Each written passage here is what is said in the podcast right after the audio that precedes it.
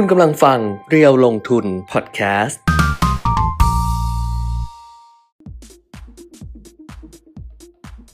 สวัสดีค่ะ สวัสดีครับ อัปเดตเทรนด์ลงทุนนะคะ กลับมาแล้วเหมือนเดิมวันนี้วันจันทร์ที่ 21 มีนาคม 2565 ก็มาเจอกันทาง Facebook Live เพจเรียวลงทุน แล้วก็ YouTube Live เรียวลงทุนด้วยนะคะ ครับ วันศุกร์ไม่อยู่หนึ่งวัน วันนี้อ่าฮะกลับมาแล้ว ครับอืมก็อ่า เมื่อวันศุกร์ที่ผ่านมานักลงทุนต่างชาติขายสุทธิออกมาเยอะเลยนะครับสำหรับในเรื่องของตลาดหุ้น แต่ว่าโดยรวมๆแล้ว ถ้านับตั้งแต่ต้นเดือนมีนาคมก็ยังซื้อสุทธิเยอะอยู่นะประมาณ 18,000 ล้านบาทค่ะนะครับก็ยังเป็นนักลงทุนกลุ่มหลักในตลาดหุ้นไทย แต่ว่าเมื่อวันศุกร์ที่ผ่านมา 18 ใช่ไหมคือสัดส่วนของนักลงทุนต่างชาติเนี่ยอืมเออมันมันพุ่งไปแบบ 60%ของทั้งตลาดอะอืมเออแสดงว่ากลุ่มอื่นเนี่ยยังเหมือนเหมือนจะหยุดหยุดเล่นอะเออแปลกมากนะคือทั้งฝั่งซื้อฝั่งขายฝั่งซื้อเนี่ยประมาณ 60%ของทั้งตลาดค่ะฝั่งขายประมาณ 62%ซึ่งสัดส่วนแบบเนี้ยไม่ค่อยได้เห็นอือหือนะนั่นก็แสดงว่าไอ้ในช่วงที่บางช่วงนักลงทุนของบ้านเราอย่างกองทุนกองทุนเนี่ยอาอาจจะชะลอลงไปบ้าง รายย่อยอาจจะชะลอลงไปบ้างแต่ ต่างชาติเองเขาก็ยังลงทุนอ่าต่อเนื่องสม่ำเสมอนะในบ้านเราอืมอันนี้ก็สะท้อนให้เห็นจากสัดส่วนของการลงทุนในตลาดหุ้นไทยของบ้านเราได้เหมือนกันนะครับค่ะอะสำหรับคนที่เพิ่งเข้ามาติดตามก็ทักทายกันเข้ามาได้นะครับ เดี๋ยวค่ะขอเปิดดูนิวัดนหนี้นึ่งคือคักไหมหึคือคักไหมตลาดใช่ไหมเปล่า ตลาดหรือคนดูคนดูค ชีนวิตไม่สนใจแล้วตลาดคือคักไม่คือคักสนใจคนดู คนดูยูทูบเข้ามาเท่าไหร่ไม่รู้ฮะยังไม่คือคักเท่าไหร่เฟซบุ๊กยังก็ไม่ยังไม่ค่อยคึกคักเท่าไหร่นะอืมเออเดี๋ยวคงจะทยอยทยอยเข้ามาแล้วกันค่ะนะทักครับทายมานะคะ จะได้รู้ว่าอ๋อมาแล้วอะไรประมาณนี้อ่าสอะวัสดีวันนี้เดี๋ยวเราก็เล่าเรื่องโควงโควิดอะไรไปเรื่อยมีๆก่อนอ่าคุณคณพัฒน์สวัสดีครับพี่แก้มพี่ปียมีสครัวัสบดีด้วยนะคะ ครับ อะโควิด เราก็เราก็หายบ่อยอะเนาะเขาก็คงจะเบื่อฮะทำประเดียวผูกประเดียวโพรู้จักเพลงนี้ปะนินจาเออเก่งมาก ใครร้องคริสติน่าเกราดินี่เออสุดยอดเออเกิดวัยรุ่นเดียวกันไม่รู้อะเพราะฉะนั้น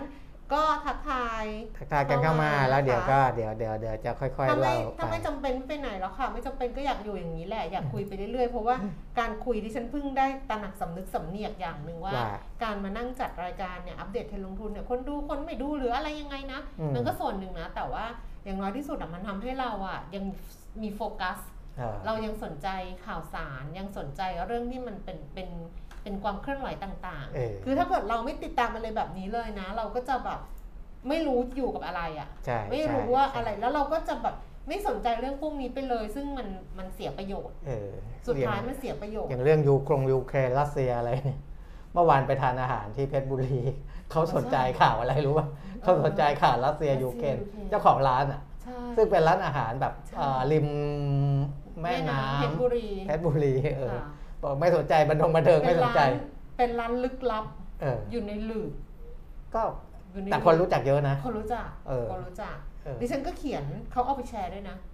เขาร้านเอาไปแชร์ร้านเอาไปแชร์อ๋อลูกชายเขาทำนั่นมั้ง ไม่รู้คุณพ่อหรือ ไม่รู้เออพี่ทอมอะเจ้าของหรือเออว่าน้องน้องน้องภูน้องภูเออไม่รู้น้องภูหรือพี่ทอมอ่าน่าจะเป็นน้องภูมั้งใช่เขาก็แชร์ที่ดิฉันเขียนนะไปอืแล้วมดิฉันก็เขียนดิฉันชอบถ่ายรูปอาหารเอ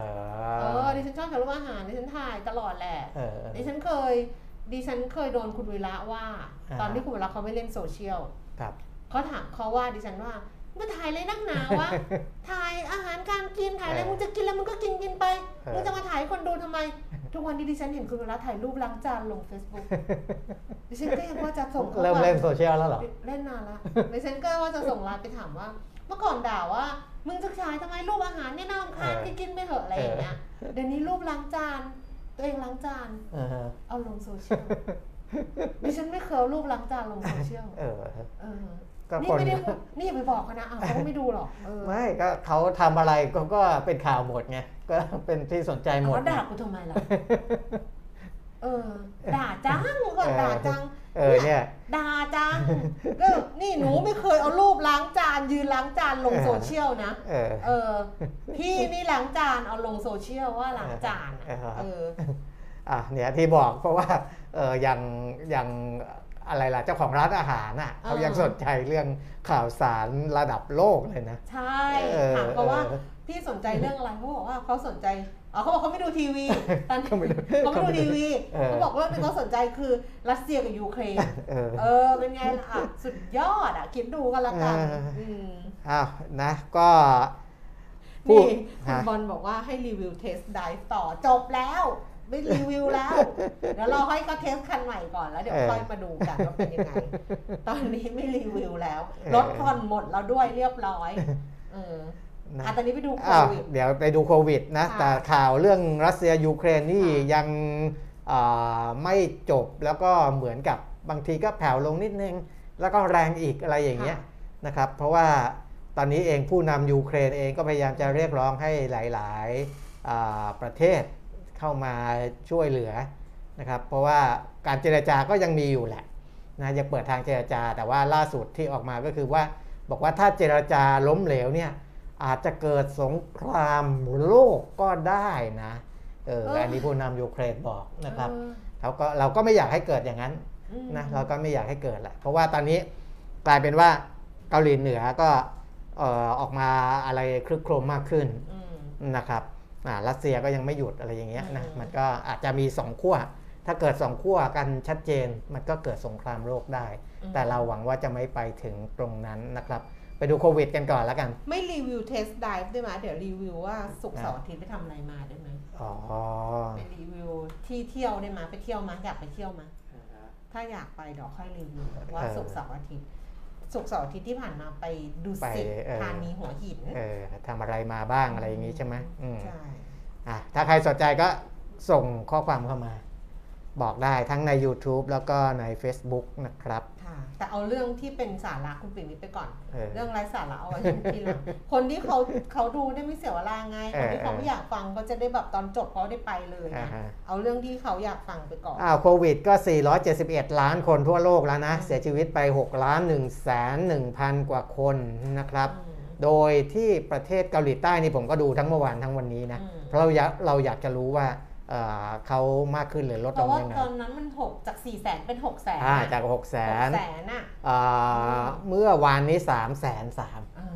นะครับค่ะพอกดมาดูของวันนี้ปุ๊บเหลือ 2 0 0แสนอ๋ออ่อ้าวแสดงว่าเขาดีขึ้นนะอืมอ่าเพิ่งจะมีน้องชวนดิฉันบอกเดี๋ยวเปิดประเทศไปเกาหลีใต้กันไหมเออดิฉันก็เลยบอกว่าติดวันละหกแสนไหวเปล่าวะเออก็ดีขึ้นนะครับวันนี้เหลือ2 0 0แสนละสำหรับเกาหลีใต้แต่ยังคงเป็นอันดับหนึ่งของโลกนะครับ สำหรับผู้ติดเชื้อ เมื่อวานเสียชีวิตไป 327 คนสำหรับเกาหลีใต้วันนี้เสียชีวิตอีก 329นะเสียชีวิตวันหนึ่ง300 กว่าตลอดนี่ก็เหนื่อยเหมือนกันนะครับ เวียดนามเป็นอันดับ 2 ของโลก 141,000 คนที่ติดเชื้อนะเสียชีวิต 63 คนเยอรมนีอันดับ 3 ฝรั่งเศสอันดับ 4 อิตาลีอันดับ 5 แล้วก็ญี่ปุ่นอันดับ 6 นะครับอ่าสหรัฐนี่ไม่ต้องพูดถึงเพราะว่า ติดวันหยุดค่ะนะแล้วก็ไทยเนี่ยเป็นอันดับ 11 ของโลกสำหรับผู้ติดเชื้อค่ะของเมื่อวานนี้นะครับ ก็อ่าเดี๋ยวดูของประเทศไทยวันนี้เลยแล้วกันค่ะนะเพราะว่าตัวเลขวันนี้เนี่ยมีจุดที่น่าสนใจอยู่ เพราะว่าตัวเลขของผู้เสียชีวิตจาก 84 คนเมื่อวานค่ะวันนี้ 88 เพิ่มขึ้นเรื่อยๆเลยเอออันนี้ก็เป็นจุดสูงสุดใหม่ไหมมัน เคยเคยเป็นร้อยไหมมีเป็นร้อยสิอ๋อแต่ว่าเป็นเชื้อตัวเก่าไงค่ะเออแต่ถ้าเป็นเป็นโอมิครอนนี่ก็ถือว่าเป็นจุดสูงสุดเหมือนกันอืมนะครับ แล้วก็ผู้ที่เอ่อติดเชื้อเมื่อวาน 24,996 วันนี้ลดลงมาเหลือ 23,441อืมนะครับอ่าวันที่สูงสุดเนี่ยคือ 18 ก็คือวันศุกร์ค่ะนะศุวันศุกร์เนี่ยขึ้นไปถึง 27,071 รายวันที่เราไม่ได้ไม่ได้อยู่นั่นแหละค่ะนะครับแล้วก็ก่อนหน้านั้นก็คือ 25,000 กว่า แล้วอย่างที่ผมบอกว่า 25,000 ยังไม่ได้เป็นยังไม่ใช่จุดพีคตอนเนี้ยเปลี่ยนจุดพีคมาใหม่เป็นเมื่อวันศุกร์ที่ผ่านมานี่เองอืมนะครับคือ 27,000 ทีเนี้ย27,000เนี่ยจะพีคหรือยังอันเนี้ยเดี๋ยวดูนะครับมันก็อาจจะเป็นไปได้ก็ได้นะมันมีสัญญาณอะไรบางอย่าง ซึ่งเอ่อมันเหมือนว่าคนที่ติดเชื้อไปแล้วและหายอืม และมีภูมิคุ้มกันอะไรมันก็มีมากขึ้นอะไรพวกเนี้ยนะครับ แต่ถ้าแต่มันกลับมาติดใหม่ได้นะอะมันก็อาจกลับมาติดใหม่ได้ คนที่ติดแล้วใช่ก็กลับมาติดอีกก็มีใหม่ได้ดิฉันเออก็ตรวจ ATK ตลอดเลยเพราะเอว่าอกูเป็นหรือเปล่าวะก็อ่ายังฮะคิดอยู่กูเป็นหรือเปล่าวะกูเป็นหรือเปล่าวะแต่บางคนก็บอกว่าโอ๊ยเนี่ยครัช่บวงนี้แบบปลอดภัยไม่แพร่เชื้อไม่รับเชื้ออะไรอย่างเงี้ยเออแต่เราก็ยังต้องระมัดระวัง ขนาดเราระวังเรายังเป็นอะครับอืมนะอะเนี่ยก็ให้เห็นว่า สองหมื่นเจ็ดนะครับที่สูงสุดตอนนี้เหลือ 2 3 0 0 0อืมนะแล้วก็แต่เสียเสียชีวิตเนี่ยยังน่าเป็นห่วงอยู่นะครับสำหรับผู้ที่มีอายุเยอะและมีโรคประจำตัวค่ะนะครับก็ยังต้องดูแลตัวเองกันต่อไปนะครับอืมอ่าส่วนในเรื่องของการกระตุ้นการท่องเที่ยวหรืออะไรต่ออะไรเนี่ยเนื่องจากว่าเราไปอ่าดูโรงแรมไปดูธุรกิจท่องเที่ยวนะครับ ก็คิดว่าถ้าหากว่ามีการผ่อนคลายมากขึ้น การท่องเที่ยวบ้านเราก็คงคึกคักมากขึ้นแหละ เพราะตอนนี้การท่องเที่ยวเองเนี่ยพูดถึงคนที่ดูแลการท่องเที่ยวค่ะเช่นกระทรวงการท่องเที่ยวและกีฬาอะไรพวกเนี้ยเขาก็โน้มเอียงไปทางเปิดประเทศมากขึ้นเรื่อยๆนะคุณแก้มแต่ว่า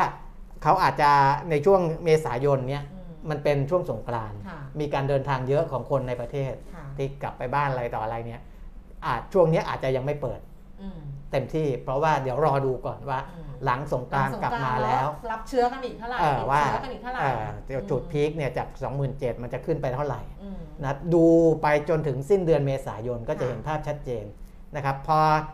เออพฤษภาคม1พฤษภาคมเนี่ยอืมเขามองแล้วว่าตั้งแต่พฤษภาถ้าสถานการณ์เดือนเมษาไม่ได้เกิดอะไรที่นั่น แบบประมาณนี้เอออย่างเงี้ยนะเออจริงๆสองหมื่นกว่าเนี่ย สำหรับอันก็นี้ยังโอเคยังรับได้ยังโอรับเคได้รับได้อะไรอย่างเงี้ยอืมนะถ้าเหตุการณ์ยังเป็นอย่างนี้เนี่ยเดี๋ยวหนึ่งพฤษภาเขาจะเปิดมากขึ้นแล้วอืมนะครับไม่ว่าจะเป็นการท่องเที่ยวแบบจากนักค่ะท่องเที่ยวต่างชาติอะไรต่ออะไรด้วยนะครับคืออาอะไรล่ะ การกลันกรองอะไรให้มันมีอุปสรรคน้อยลงน้อยลงเออก็คือพฤษภา พอถ้าพฤษภาค่อยๆ ลดระดับความเข้มงวดค่ะลงไปได้ และมันไม่ได้มีอะไรที่มันเสียหายร้ายแรงเกิดขึ้นมา ทีเนี้ยแหละ มิถุนาอืมนะครับ มิถุนาตั้งแต่ต้นเดือนมิถุนายนเนี่ยก็แบบจะให้นักท่องเที่ยวเข้ามาได้อิสระมากแต่ขึ้ตนอนนี้เราะเห็นมนักกขึ้ท่องเที่ยวที่เป็นฝรั่ง เยอะขึ้น ฝรั่งนะเออฝรั่งนะเออเออเออจากแบบว่ายุโรปอะครับสังสิจิเอ่อตะวันตกอะทั้งเทือกใช่ทั้งซีกตะวันตกอะเออไม่ใช่แบบยุโรปอาจจะเป็นอเมริกาก็ได้เป็นตะวันตกอะใช่มากใช่ขึ้ใช่นมากขึ้นใช่ฝั่งยุเห็นโรปเยอะฝั่งขึ้นอเมริกาอืมทางผู้ประกอบการโรงแรมก็บอกว่าก็มีครับ เพิ่มมากขึ้นนะคะเออคุณธนพัฒน์บอกว่านักท่องเที่ยวรัสเซียยูเครนติดค้างในไทยยังกลับบ้านไม่ได้ น่าสงสารมากมีเงินก็ใช้ไม่ได้จะกลับก็ไม่มีเที่ยวบินจะอยู่ต่อยังไง ก็จริง ๆ สถานทูตต้องดูแลเนอะใช่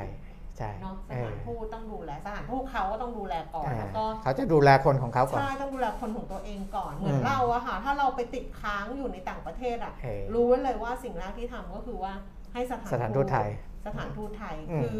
ช่วงที่โควิดระลอกแรกเลยครั้งแรกเลยอะลูกเอ่อเพื่อนของลูกอะครับเพื่อนของลูกใช่ไหมเพื่อนของลูกอะซึ่งลูกเขาเรียนอักษรศาสตร์ไงอ่าเพราะฉะนั้นเนี่ยเพื่อนเขาเนี่ยจะอยู่ในประเทศต่างๆอะใช่เยอะมากเลยอยู่ในสเปน คือเขาเป็นช่วงไปเรียนต่อกันด้วยอ่าฮะช่วงช่วงเมื่อโควิดระลอกแรกเลยเนี่ยนะคะเมื่อเมื่อสามปีอะสองสามปีที่แล้วอะเขาอยู่สเปนอยู่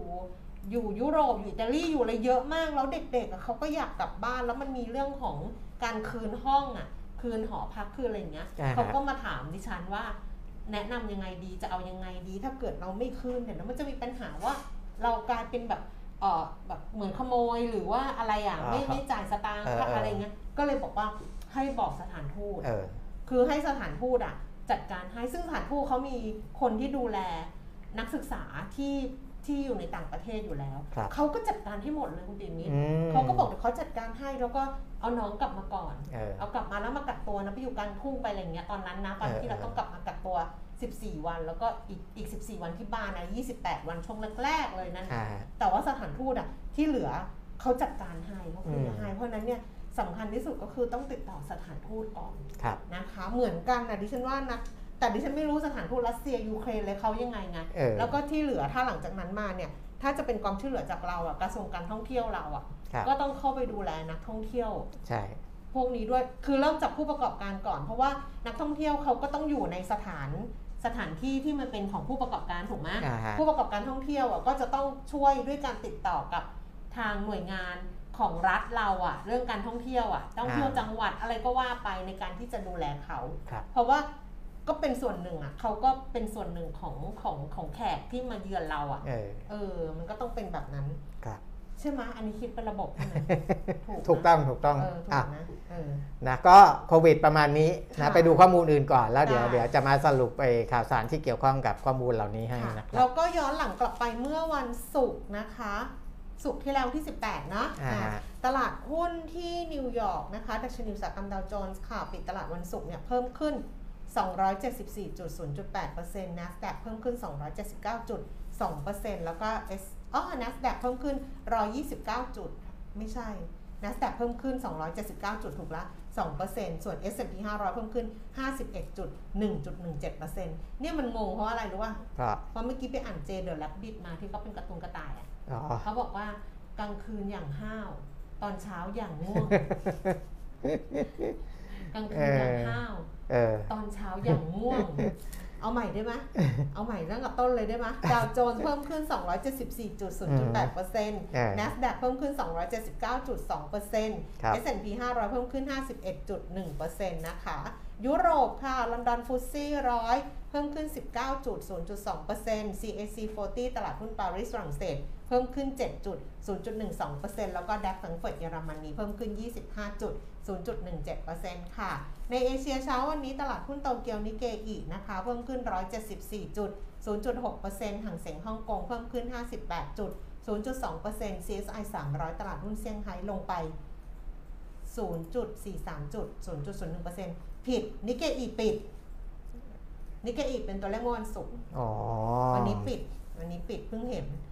ว่านิเกอีปิดนะคะ โตเกียวปิดนะคะ ก็จะมีห่างเสียงที่เพิ่มขึ้น 58 จุด แล้วก็ CSI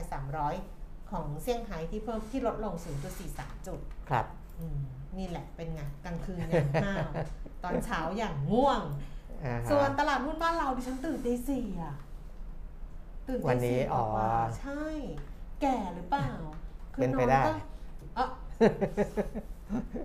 คนแก่จะตื่นเช้าเอ่อเออ นอนดึกด้วยนอนเกือบเออเที่ยงคืนอืมเออแล้วตีสี่ก็ตื่นแล้วตื่นแล้วไม่หลับเลยนะตื่นแล้วใช้ชีวิตเลยตื่นมาเปิดคอมเลยใช้ชีวิตเลยเออใช้ชีวิตตอนตีสี่สี่สิบสามนาทีอ่าฮะก็เลยเป็นแบบเนี้ยตลาดหุ้นบ้านเราค่ะ เช้านี้นะคะ ดัชนีราคาหุ้น กรอบความเคลื่อนไหวในสูงสุด 1,685 จุด ต่ำสุด 1,680 จุด แล้วก็ล่าสุด 10นาฬิกา21 นาทีดัชนีราคาหุ้น 1,681.71 จุดค่ะ เพิ่มขึ้น 3.20จุด1.1 3.20.0.19%ครับมูลค่าการซื้อขาย 14,200 ล้านบาท แล้วก็ Security Index นะคะ 1,015.79 จุดค่ะ เพิ่มขึ้น 0.77 จุด มูลค่าการซื้อขาย 7,800 ล้านบาท ดูหุ้นที่ซื้อขายสูงสุดค่ะ อันดับที่ 1 ธนาคารกสิกรไทย 159 บาท ลดลงไป 2 บาท 50 สตางค์ True Corporation 5 บาท 5 สตางค์ เพิ่มขึ้น 15 สตางค์ ปูนซีเมนต์ไทย 379 บาท ลดลง 2 บาทนะคะ ธนาคารกรุงเทพ 135 บาท 50 ลดลง 2 บาท 50 สตางค์ ปตทสพ147 บาท เพิ่มขึ้น 2 บาทค่ะ IVL 45 บาท 25 สตางค์ ลดลง 75 สตางค์ THG นะคะยี่เอ่อ71 บาท 25 ลดลง 5 บาท 25 สตางค์ d t a c 49 บาท 75 เพิ่มขึ้นบาท 50 รามคือโรงพยาบาลรามใช่ไหมครับ47 บาท 75 เพิ่มขึ้น 75 สตางค์ แล้วก็สุดท้ายเป็น CPO ค่ะ 67 บาท 50 สตางค์ ลดลง ขออภัยค่ะ เพิ่มขึ้น 25 สตางค์อ่าอัตราแลกเปลี่ยนดอลลาร์บาท 33 บาท 46 สตางค์ ราคาทองคำ วันนี้ปรับตัวลดลงมานะคะ 1,923 เหรียญต่อออนซ์ค่ะ ราคาในบ้านเรารับซื้อคืน 3,350 ขายออก 3,450 ที่น่าจะสะพรึงอีกรอบหนึ่งก็คือราคาน้ำมันที่กลับมาปรับตัวเพิ่มขึ้นนะครัคะบแล้วก็สูงกว่า 100 เหรียญต่อบาร์เรลอืมไปไกลๆอีกครั้งหนึ่งอะ Brent เนี่ย 111 เหรียญเพิ่มขึ้นมา 3 เหรียญนะเช้าเนี้ย 2.84%เวสต์เท็กซัส107 เหรียญเพิ่มขึ้น 3 เหรียญ 20 เซนต์3.06%ส่วนดูไบเป็นราคาเก่าค่ะ แต่ราคาเก่าก็ใกล้เคียงกับคนอื่นนะ108 เหรียญอะไรประมาณนี้อะครับเพราะฉะนั้นราคาน้ำมันเนี่ยมันกลับมาดีดขึ้นมาอีกครั้งหนึ่งแล้วก็เกินกว่าระดับ 100 เหรียญต่อบาร์เรล เพราะฉะนั้นก็มีโอกาสที่จะปรับราคาเพิ่มขึ้นได้อ่าฮะสำหรับราคาน้ำมันในบ้านเราครับ โอ้เหนื่อยเหมือนกันเนาะสวัสดีค่ะ สวัสดีค่ะ ค่ะ สวัสดีทุกคนเลยอืมอ่ามีคนถามเรื่องหุ้น BBGI เออนะ เขาเป็นยังไงบ้างอะเพราะเขาเทรดว่าวันไหนนะที่เรามาคุยจากนั้นอ่า สิบบาทห้าสิบใช่ไหม IPO อะเออ เดี๋ยวนะเขาปิดตลาด 10 บาท 10 สตางค์แต่วันเขาปิดตลาดวันแรกเขา เขาบวกไหมไม่บวสิกบาท60เงินบวกไปนิดนึง ใช่ มันบวกงานที่เอฉันอเห็นมีคนบอกว่ามันบวก แล้วก็ตอนนี้10บาท10 10บาทยี่ตอนนี้10บาท20แต่เมื่อวันก่อนเมื่อวันศุกร์อะปิดติด10บาทอืม10นะครับ ทีเนี้ยมันก็ไอตัวที่อ่าหุ้นคือเขาก็ยังขึ้นขึ้นเครื่องหมาย ST อยู่ถูกไหมไอการ ST ST stabilize เออไอการซื้อหุ้นเพื่อรักษาระดับเออราคาอะไรของเขาเนี่ย นะครับเขาก็ยังไม่รายงานเข้ามานะอืมว่าผลมันเป็นยังไง เพราะอ่าเขามีจำนวนหุ้นที่จัดสรรเกินเนี่ยอืม43 ล้าน3แสน2หมื่นหุ้นค่ะนะครับ ซึ่งอันเนี้ยที่เขาจัดสรรเกินมา เพราะว่าอ่าถ้าราคามันต่ำกว่าราคา IPO เนี่ยค่ะเขาก็จะซื้อคืนหุ้นจำนวนนี้แหละอืนะมเพื่อเอาไปคืนให้กับบางจากคอร์ปอเรชั่นอืมแล้วก็บริษัทน้ำตาลขอนแก่น ซึ่งเป็นผู้ถือหุ้นใหญ่ของ BBGI เขาเนี่ยนะครับก็ก็จะอ่าเขาเขาเอาหุ้นสองของของสองผู้ถือหุ้นใหญ่เนี่ยมาขายในราคา 10 บาท 50ค่ะถ้าเขาซื้อได้ต่ำกว่านั้นมันก็ไปอ่าเป็นเป็นเป็นเรื่องที่ดีของคนซื้อก็คือบริษัทหลักทรัพย์กรุงไทยซิมิโก้เออนะครับแต่เอ่อ มันก็แปลกคือจริงๆนะถ้าเขาหมดแล้วเนี่ยเขาถ้าเขาใช้ใช้สิทธิ์ตรงเนี้ยซื้อหุ้นตรงนี้หมดแล้วอืมเขาจะต้องรายงานมาที่ตลาดหลักทรัพราย์ยงานเออเพราะว่ากฎเนี่ยบอกไว้เลยว่าอืมเอ่อเงื่อนไขคือเนี่ยเขาจะบอกเลยว่านกี่วันหรือเปล่ามันอาจจะอ่าไม่ไม่ไม่กี่วันไม่จำเป็นคือถ้าถ้าครบแล้วแต่ว่ามันเป็นไปได้ว่าเขาอาจจะยังซื้อไม่ครบนะเอ่อราคามันก็ยังร่วงต่ำกว่าราคา IPO อยู่ แต่ว่าถ้าจะให้วิเคราะห์ปัจจัยพื้นถงพื้นฐานอันนั้นต้องไปดูของบทวิเคราะห์ของโบรกเกอร์อีกทีนะ อันนี้ผมพูดในแง่ของอาการอ่าซื้อหุ้นเพื่อรักษาระดับราคาเนี่ยนะครับ ถ้าหากว่าเขา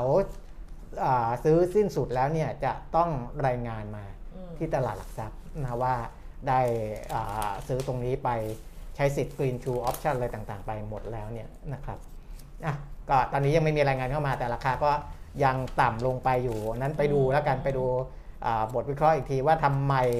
ถึงมีแรงขายออกมาเยอะขนาดนี้นะครับสำหจะรับหุ้นใหม่วิเคราะห์กันหรือยังก็ไม่รู้ไงอ่าฮะอืมอะนะก็เอ่อเมื่อกี้จะพูดอีกเรื่องหนึ่งก็คือเรื่องของค่าเงินบาทค่ะนะครับ ซึ่งวันนี้เมื่อกี้คุณแก้มอ่ารายงานแล้วนะก็อยู่แถวแถวๆ33 44นะครับอ่าบาทต่อดอลลาร์สหรัฐประมาณเนี้ย แต่ว่าในช่วงอ่าปลายต้นสัปดาห์ที่ผ่านมาเนี่ยอืมเคยอ่อนไปถึง 33.55 สัปสัปดาห์ที่แล้วใช่ไหเอมอสัปดาห์ที่แล้วนะครับ อันนี้ศูนย์วิจัยกสิกรไทยเขาบอกว่าต้นสัปดาห์ที่แล้วเนี่ยเคยอ่อนไปที่ 33.55 ซึ่งอ่อนค่าที่สุดในรอบ 2 เดือนอืมนะครับแล้วก็ตอนปลายสัปดาห์มาที่ 33.33 นะครับ ตอนนี้ 33.44 นะก็อ่าอยู่แถวแถวๆนี้นะครับสำหรับค่าเงินบาทต่อดอลลาร์สหรัฐ ซึ่งอ่าก็ในในแง่ของค่าเงินบาทที่อ่อนไปและแข็งขึ้นมาอีกเนี่ยเพราะว่าค่าเงินสกุลดอลลาร์เขาก็เริ่มอ่อนลงแหละอืมนะเขาก็เริ่มอ่อนลงอ่าเนื่องจากว่ามีอาการการขายเงินดอลลาร์ออกมามากขึ้นนะครับในช่วงที่ผ่านมา อันนี้ก็เป็นเรื่องของค่าเงินบาท ส่วนเอ่อ ผลตอบแทนตลาดพันธบัตรสหรัฐนะครับ ซึ่งเราต้องจับตาดูอย่างที่ผมบอกว่ามันจะส่งผลกับเรื่องของการลงทุนในตลาดตราสารทุนกับตลาดตราสารหนี้นะแต่พันธบัตร 20 ปีเนี่ยคือพันธบัตรระยะยาว 20 30 ปีอะไรพวกเนี้ยอ่าผลตอบแทนลดลงนะครับค่ะ20อ่า10 20 30เนี่ยผลตอบแทนลดลง 10 ปีเนี่ยจาก 2.20 ซึ่ง ขึ้นไปค่อนข้างสูงในวันที่ 17อ่ามีนาคมนะครับวันที่ 18 ลงมาอยู่ที่อืม2.14 อันนี้ 10 ปีนะครับแต่ถ้าเราดูระยะสั้นกว่านั้น 2 ปีเนี่ยอ่าจาก 1.94 ยังคงขึ้นมาเป็น 1.97 นะครับ คือยังปรับสูงขึ้น อันนั้นสะท้อนอะไร สะท้อนว่าอ่านักลงทุนเริ่มไม่มั่นใจในเรื่องของเศรษฐกิจระยะยาวอืมนะครับ ว่าอา ตอนนี้มันก็มีหลายเรื่องที่ยังเป็นปัญหาแต่ถ้าในระยะสั้นเนี่ยอย่างพันธบัตร 2 ปีเนี่ยยังปรับตัวเพิ่มขึ้นอยู่ เพราะทิศทางของการปรับขึ้นอัตราดอกเบี้ย ของธนาคารกลางสหรัฐที่เขาแถลงออกมาเนี่ยมันค่อนข้างชัดเจนนะครับว่ามันจะขึ้นทุกครั้งทุกครั้งของการประชุมนะครับ แต่เศรษฐกิจระยะยาวไม่มั่นใจแล้วนะว่าว่าอาพอดอกเบี้ยขึ้นไปแล้ว เศรษฐกิจจะยังสามารถโตทะลุไอ้ดอกเบี้ยที่มันเพิ่มขึ้นได้หรือเปล่านะครับ อันนั้นอ่าเริ่มมีความไม่มั่นใจในเรื่องนี้นะครับนะครับเป็นเป็นเรื่องของอาผลตอบแทนในตลาดพันธบัตรที่ชี้ทิศทางบางอย่าง แต่ว่าสำหรับจีนเองนะครับอย่างที่เขาเคยบอกก่อนหน้านี้ ว่าสหรัฐจะขึ้นอะไรยังไง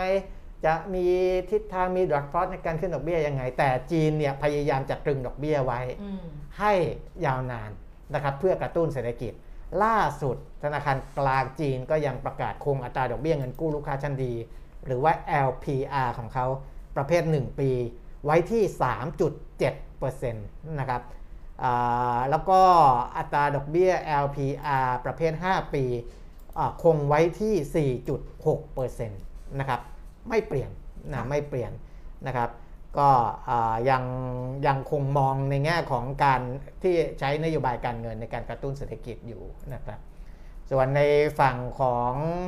อาสหรัฐอเมริกาเองในเรื่องของธนาคารกลางสหรัฐเนี่ยเดี๋ยวคืนนี้เจอโรมพาวเวลจะมีกล่าวปาฐกถาอืมที่กรุงวอชิงตันอีกทีหนึ่งนะครับ หลังจากที่อ่าก็ได้ให้ข่าวกับนักข่าวไปบ้างแล้วนะว่ามุมมองของเฟด เนี่ยจะเป็นอย่างไรนะครับ แล้วก็อาจจะพูดถึงสิ่งที่เกิดขึ้นในการประชุม FOMC เมื่อกลางสัปดาห์ที่ผ่านมาด้วยนะครับ อันนี้ก็เดี๋ยวรอดูเจอโรมพาวเวลว่าจะส่งสัญญาณอะไร ที่แตกต่างจากในช่วงที่ผ่านมาหรือเปล่า แต่ที่ผ่านมาก็ค่อนข้างชัดอยู่แล้วนะ ค่อนข้างชัดอยู่แล้วว่าจะขึ้นดอกเบี้ยอะไรอย่างไรเมื่อไหร่ แล้วก็จับตาดูความขัดแย้งระหว่างรัสเซียยูเครนเหมือนเดิมนะว่าจะคลี่คลายไปในทางที่ดีขึ้นหรือเปล่านะครับ อันนี้ก็ เป็นประเด็นหลักๆ เกี่ยวกับอ่าที่เกี่ยวข้องกับตลาดหุ้นของบ้านเรานะครับค่ะอะจบ จบข่าว จบ เหนื่อยเหมือนกันนะเออเออไม่มีมันมันมันเราเรื่องอื่นมันก็ไม่ได้มีอะไร มันก็จะเป็นเรื่องที่ใช่ที่เกี่ยวเชื่อมโยงมากับเรื่องนี้แหละนะครับอ่าว่าถ้าเชื่อมโยงมาถึงบ้านเราอ่าทางอืมประชาชาติธุรกิจ เว็บไซต์ประชาชาติธุรกิจเขาก็ไปสัมภาษณ์ผู้ที่อ่า เกี่ยวข้องนักเศรษฐศาสตร์ในแวดวงมานะครับนำเสนออย่างเช่นอ่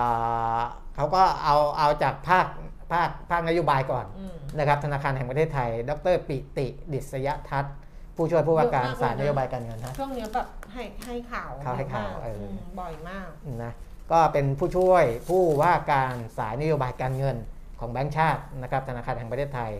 อ่า บอกว่าถึงแม้เฟดจะขึ้นดอกเบี้ย แต่ไทยก็ยังไม่จำเป็นต้องขึ้นตามนะครับ ก็เหมือนกับที่พูดในพัสยามอะเออแล้วก็ในเว็บไซต์อะอาจจะเออเอามาจากเว็บไซต์แบงก์ชาติที่เราเคยเอามาอ่านให้ฟังก็ได้ครับประมาณนั้นนะอืมเนื่องจากว่านโยบายการเงินของแบงก์ชาติยังคงให้น้ำหนักกับการ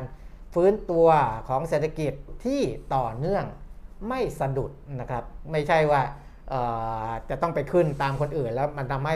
เราเราสะดุดในเชิงเศรษฐกิจนะครับ ในทางฝั่งของภาคเอกชน ดรพิพัฒน์เหลืองนฤมิตรชัย หัวหน้านักเศรษฐศาสตร์ กลุ่มธุรกิจการเงินเกียรตินาคินพัทระ บอกว่าาก็แบงแม้แบงค์ชาติจะยืนยันว่าไม่จำเป็นต้องปรับขึ้นดอกเบี้ยนโยบาย แต่คำถามก็คือว่า ถ้าเฟดขึ้นดอกเบี้ยแบบก้าวหน้า นะเราเห็นแล้วนะเขาขึ้นทุกครั้งทุกครั้งเนี่ยนะเขาจะขึ้นทุกครั้งที่ประชุมะเออเออ แล้วสิ้นปีดอกเบี้ยสหรัฐอืมไปอยู่ที่ 2.00%เนี่ยอืมแล้วดอกเบี้ยไทยยังคงอยู่ 0.5 เหมือนที่เราคุยกันวันมันก่อนจะนะเขย่งเกงกอยเออดักมากนะแต่เขาก็บอกไปแล้วไงดว่ารปิติดิศยทัศน์เขาก็พูดไปแล้วไงเออเขาบอกว่าเอ๊ะหรือว่าไม่ใช่ดรปิติแต่แบงค์ชาติเคยพูดไปแล้วไงว่าเงินมันไม่ไหลออกเพราะผลตอบแทนแล้วอ่า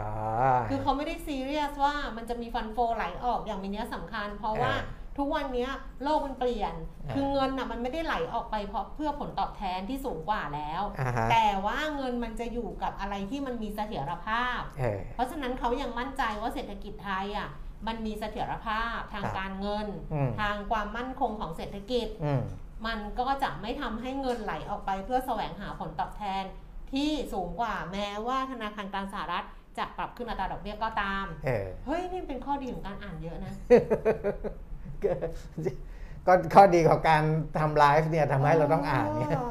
อ้าวเออไม่นะงั้นนะก็จะไม่รู้เรื่องนะว่าแบงค์ชาติเขามองยังไง อันนี้มองไปสิ้นปีเออเลยนะ สิ้นปีตอนนี้ยังไม่ใช่นะ ถ้าอืมสมมติสิ้นปีดอกเบี้ยสหรัฐไปที่2%เออของขเราองเราอยู่ที่ 0.5 0.5นะอืมโอ้มันก็ต่างกันเยอะนะอืมเพราะ แต่ฉะนั้นเอาเหมือนเดิมมะพูดได้ซ้ำไม่ต้องแล้วเหรอนะครับพูดซ้ำได้เหมือนเดิมนะอ่าไม่ต้องแล้วคือคนที่เข้าใจละคนที่ไม่โกหกอะเออเออเออถ้าโกหกครั้งที่หนึ่งมันจะโกหกตลอดไปไงนะแต่อันนี้แบบพูดเรื่องจริงอะเออเออพูดซ้ำก็เหมือนเดิมเอาเอาอีกทีมะไม่ต้องละรู้เรื่องละรู้เรื่องแล้วรู้เรื่องแล้วดรพิพัฒน์บอกว่า อ่าอาจจะเกิดความผันผวนผันผวนไม่ใช่ผันผวน อันนี้เหมือนกันเออตอนกลางคืนอย่างห้าวตอนเช้าอย่างง่วง เกิดความผันผวนของการเคลื่อนย้ายเงินทุนได้ เพราะว่าอืมนักลงทุนยังไงก็ต้องการผลตอบแทนที่สูงกว่าอยู่ดี ก็ไปแต่นะครับว่ามันอาจจะไปไม่ไม่แบงค์ชาติเขาก็มั่นใจไปไม่เยอะเออเออมนะสามข้อที่แบงก์ชาติจะต้องเผชิญมีอะไรบ้าง ดรพิพัฒน์บอกนะหนึ่งถ้าเงินเฟ้อไม่ได้สูงชั่วคราวล่ะอื มอ่ามันไม่ได้สูงชั่วคราวก็หมายความว่าราคาน้ำมันมันสูงนานอืมนานนานกว่าที่คาด ยังมีประเด็นเรื่องราคาปุ๋ยอาหารสัตว์ข้าวสาลีข้าวโพดเลี้ยงสัตว์อะไรต่างๆ ซึ่งทำให้ต้นทุนการผลิตอาหารเนี่ยสูงขึ้น กลายเป็นเรื่องของ food inflation นะอืมอ่าซึ่งมีความเสี่ยงที่จะเป็นไปได้อย่างนี้ด้วยนะคซึ่งรับอันนั้นจะเดือดร้อนหนักเพราะว่าเออมนุษย์ต้องกินไงครับเรากินให้น้อยลง คือถ้าเงินเฟ้อสูงเนี่ยมันจะไปกระทบเรื่องดอกเบี้ยด้วยคุณแก้วอ่าอ่าถึงแม้ว่าเราจะบอกว่าอยากให้ดอกเบี้ยต่ำเพื่อประคับประคองเศรษฐกิจอืมอะไรก็แล้วแต่ แต่ว่า แต่มันเหมือนกับอีกหลาย ๆ ประเทศ อืมที่พอเงินเฟ้อเขาสูงเขาก็อั้นดอกเบี้ยไม่ไหว อืม เออเขาก็ต้องเอาดอกเบี้ยเนี่ยเป็นตัวไปอ่าช่วยชะลอเงินเฟ้อนะครับ อันนั้นคือประเด็นแรกอืม ประเด็นเรื่องเงินเฟ้อเฟ้อประเด็นที่ 2 ราคาน้ำมันที่แพงเนี่ยจะอืมยิ่งทำให้ไทยขาดดุลบัญชีเดินสะพัดมากขึ้น อืม เพราะเรานำเข้าน้ำมันอืมนะครับอะมันก็จะไปมีผลละก็นายกบอกให้ใช้น้อยๆไงเออประหยัดประหยัดสิใช้น้อยๆสิจ๊ะเออสามอันนี้ไม่ได้อ่านรายละเอียดนะครับอ่านแต่พาดหัวฟาทุกถ้าจะด่าก็ด่าได้เพราะอ่านแต่พาดหัวมาสามส่วนต่างอัตราดอกเบี้ยไทยกับของสหรัฐเนี่ยถ้าสิ้นปีมันไปอย่างนั้นจริงเนี่ยอืมนอ่าน้ำมันก็สูง ส่วนต่างดอกเบี้ยก็สูก็สูงงน้ำมันก็สูง อืม นักท่องเที่ยวก็ยังไม่กลับมา อืม และเรายิ่งขาดดุลบัญชีเดินสะพัดสูงขึ้นอีก อืม เพราะว่าถ้านักนักท่องเที่ยวกลับมาช้าเน้ำนด้วย คือรายรายจ่ายเราเพิ่มขึ้นจากการนำเข้าน้ำมัน เออรายได้เราน้อยลงเออ จากการที่นักท่องเที่ยวยังไม่กลับมา เอออันเราเนี้ย ก็เลยขาดดุลบัญชีเดินสะพัดซึ่งเมื่อก่อนเนี้ยมันเป็นจุดแข็งของเรา ครับ มันจะกลายมาเป็นจุดอ่อนของเราไหม ครับ อันนี้แหละดรอืมพิพัฒน์ตั้งคำถามว่าแบงก์ชาติจะทำอย่างไร อืม ถ้ามันเกิดสถานการณ์อย่างนั้นขึ้นเดี๋ยวแบงค์ชาติเขานะก็ครับตอบเออเพราะว่าอ่าต้นทุนทางการเงินเนี่ยเพิ่มขึ้นในตลาดโลกอืมนะเพราะว่าดอกสหรัฐขึ้นดอกเบี้ยไง และอีกหลายประเทศก็ขึ้นนะเพราะฉะนั้นต้นทุนทางการเงินมันเพิ่มขึ้นในในหลาย ๆ ประเทศทั่วโลก ยังไงก็ต้องมากระทบเรานะครับ ทั้งเรื่องของดอกเบี้ยในตลาดค่าเงินบาทหรืออะไรต่าง ๆ เนี่ยนะครับ ก็เอ่ออันเนี้ยทำให้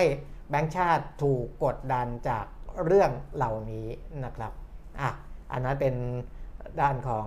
อาเกียรตินาคินพัทระนะครับค่ะส่วนดรกอบศักดิ์ภูตระกูลรองผู้จัดการใหญ่ธนาคารกรุงเทพ บอกว่าอ่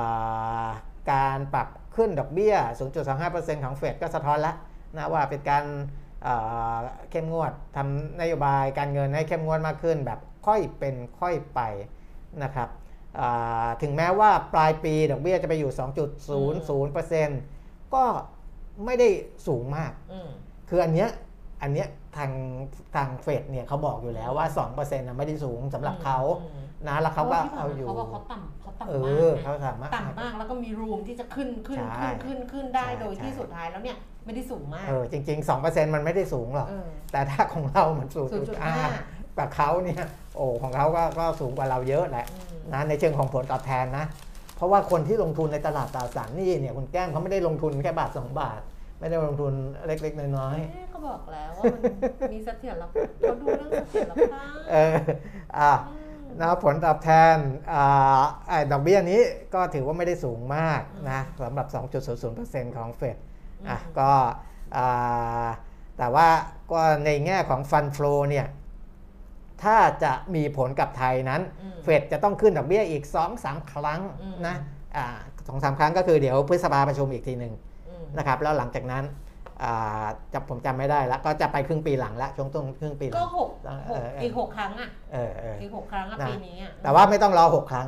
ขึ้นอีกสักก็คือสองสามสองครั้งเนี่ยครั้งก็จะเห็นแล้วล่ะอ่าว่ามันจะเริ่มมีฟันฟลอที่จะก็จะเห็นตอนนั้นเออแล้วถ้าเกิดเห็นตอนนั้นเนี่ย จะเอายังไงก็ค่อยว่ามันก็เออทันเออใช่ไหมเออมันก็ทันนะมันไม่ได้รอให้ไปถึง2%ไงเออฮะเพราะว่าตอนนี้ขึ้นไปแล้วครั้งหนึ่งถ้าขึ้นอีกสองสามครั้งแล้วเริ่มเห็นว่าฟันโฟไปอะครับแล้วสุดท้ายปลายทางอะเฟดต้องขึ้นจนสุดทาง2%อะเออเราก็รู้แล้วว่าอ๋อถ้าเกิดสองสามครั้งไปยังไปครับถ้าสุดทางไปแน่ๆคุณจะเอายังไงดีเอออย่างเงี้ยใช่ไหมนะเขาก็ดูอยู่แหละ แต่ว่าสภาพคล่องล้นตลาดในสหรัฐเนี่ยยังมีอยู่นะ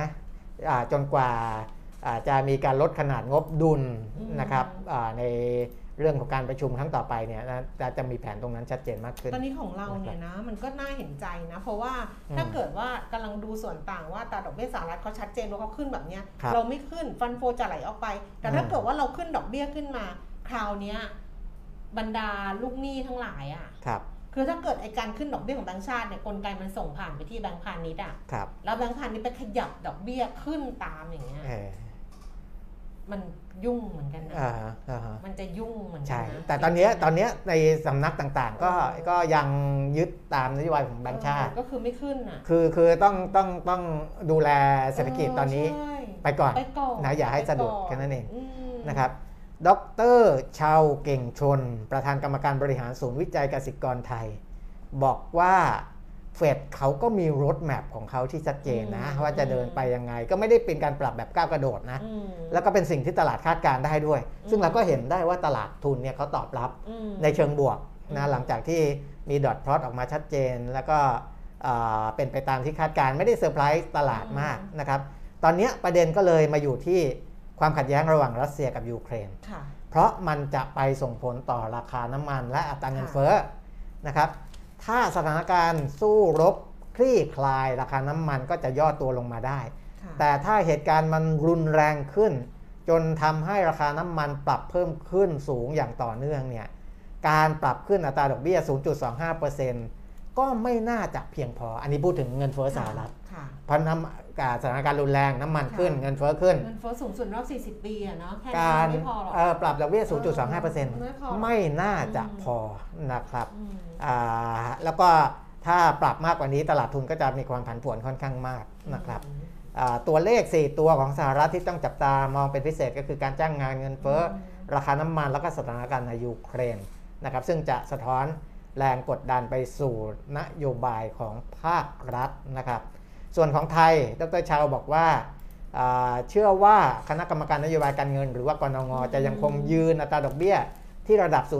0.25%อ่า0.50%ค่ะต่อปีเนี่ยอ่าไปอีกยาวๆเลยนะครับอืมเพราะว่าอ่าโควิด -19 นี่ทำให้เศรษฐกิจไทยเนี่ยฟื้นตัวช้า ยังไม่สามารถกลับฟื้นตัวมาได้อ่าในภาวะปกตินะครับอืมอะเออเมื่อกี้จะพูดอะไรแล้วลืมคือ แวบหนึ่งอะลืมเลยอะว่า เนี่ยแหละฟังคุณปีมิตรมาแล้วนึกได้ว่าจะพูดแต่ลืมไปแล้วไงอ่าฮะ ลืมเลยลืมจริง ๆ เออ เออเรื่องดอกเบี้ยเรื่องอะไรเนี่ยแหละ อ่าฮะ เราลืมไปเลย แต่ว่าวันเนี้ยถ้าพูดถ้าพูดเรื่องเนี้ยนะคะ ที่ครับน่าอ่านเนี่ยนะคะ มีสองส่วนด้วยกันก็คือส่วนแรกในกรุงเทพธุรกิจวันเนี้ยค่ะเอ่อคอลัมน์เศรษฐศาสตร์บัณฑิตนะคะ ที่ดรบัณฑิตนิถาวรเขียนก็คือเฟด ประเมินความเสี่ยงเงินเฟ้อต่ำไปหรือไม่เออเนี่ยมันก็จะเชื่อมโยงกันครับที่ดรบัณฑิตเขียนบอกว่าการปรับขึ้นอัตราดอกเบี้ยนโยบายของเฟดเนี่ยเป็นไปตามที่คาด แต่ที่น่าสนใจก็คือเหตุผลในการขึ้นดอกเบี้ยครั้งเนี้ยเขาบอกว่าธนาคารกลางสหรัฐเนี่ยมองปัญหาเงินเฟ้อขณะนี้อย่างไร รวมถึงทิศทางนโยบายการเงินในอนาคต ซึ่งเท่าที่วิเคราะห์ประเด็นที่น่าสนใจก็คือ 1. เฟเฟดมองเศรษฐกิจสหรัฐขณะนี้เข้มแข็งและไม่ได้พูดถึงโควิด -19 เลยเออแสดงว่าไม่ได้มองว่าการระบาดของโควิด -19 เนี่ยเป็นความเสี่ยงต่อเศรษฐกิจสหรัฐ แต่ให้ความสำคัญกับความเสี่ยงด้านเงินเฟ้อ มองว่าอัตราเงินเฟ้อเร่งสูงกว่าเดิม เร่งสูงกว่าที่ประเมินไว้เดิม โดยเป็นผลจากความไม่สมดุลระหว่างอุปสงค์อุปทานที่มีมาก่อน จาก disruption ที่โควิด -19 มีผลต่อการผลิต คือหนึ่งเนี่ย ไม่ได้พูดเรื่องโควิดอ่าสองคือเฟดเนี่ยมองสงครามรัสเซียยูเครนว่าจะสร้างความเสี่ยงเพิ่ม ให้กับเศรษฐกิจสหรัฐในแง่เงินเฟ้อเรื่องราคาน้ำมันอ่าฮะและประเมินว่าอัตราเงินเฟ้อที่เพิ่มสูงขึ้นจะปรับลดลงในที่สุด แต่จะต้องใช้เวลาอันเนี้ยนะสองเรื่องแล้วก็เรื่องที่ 3 ก็คือเฟดย้ำความสำคัญของเสถียรภาพราคาว่าเป็นเป้าของการดำเนินนโยบายการเงิน ย้ำว่าถ้าไม่มีเสถียรภาพราคา ก็จะไม่มีการขยายตัวของเศรษฐกิจ และพร้อมทำมากขึ้นที่จะดูแลเงินเฟ้อ เออ ไม่ค่อยเข้าใจ แต่เขาบอกว่าก็คือข้อกังวลก็เหมือนนักเศรษฐศาสตร์หลายคนว่าจังหวะก้าวหรือเพส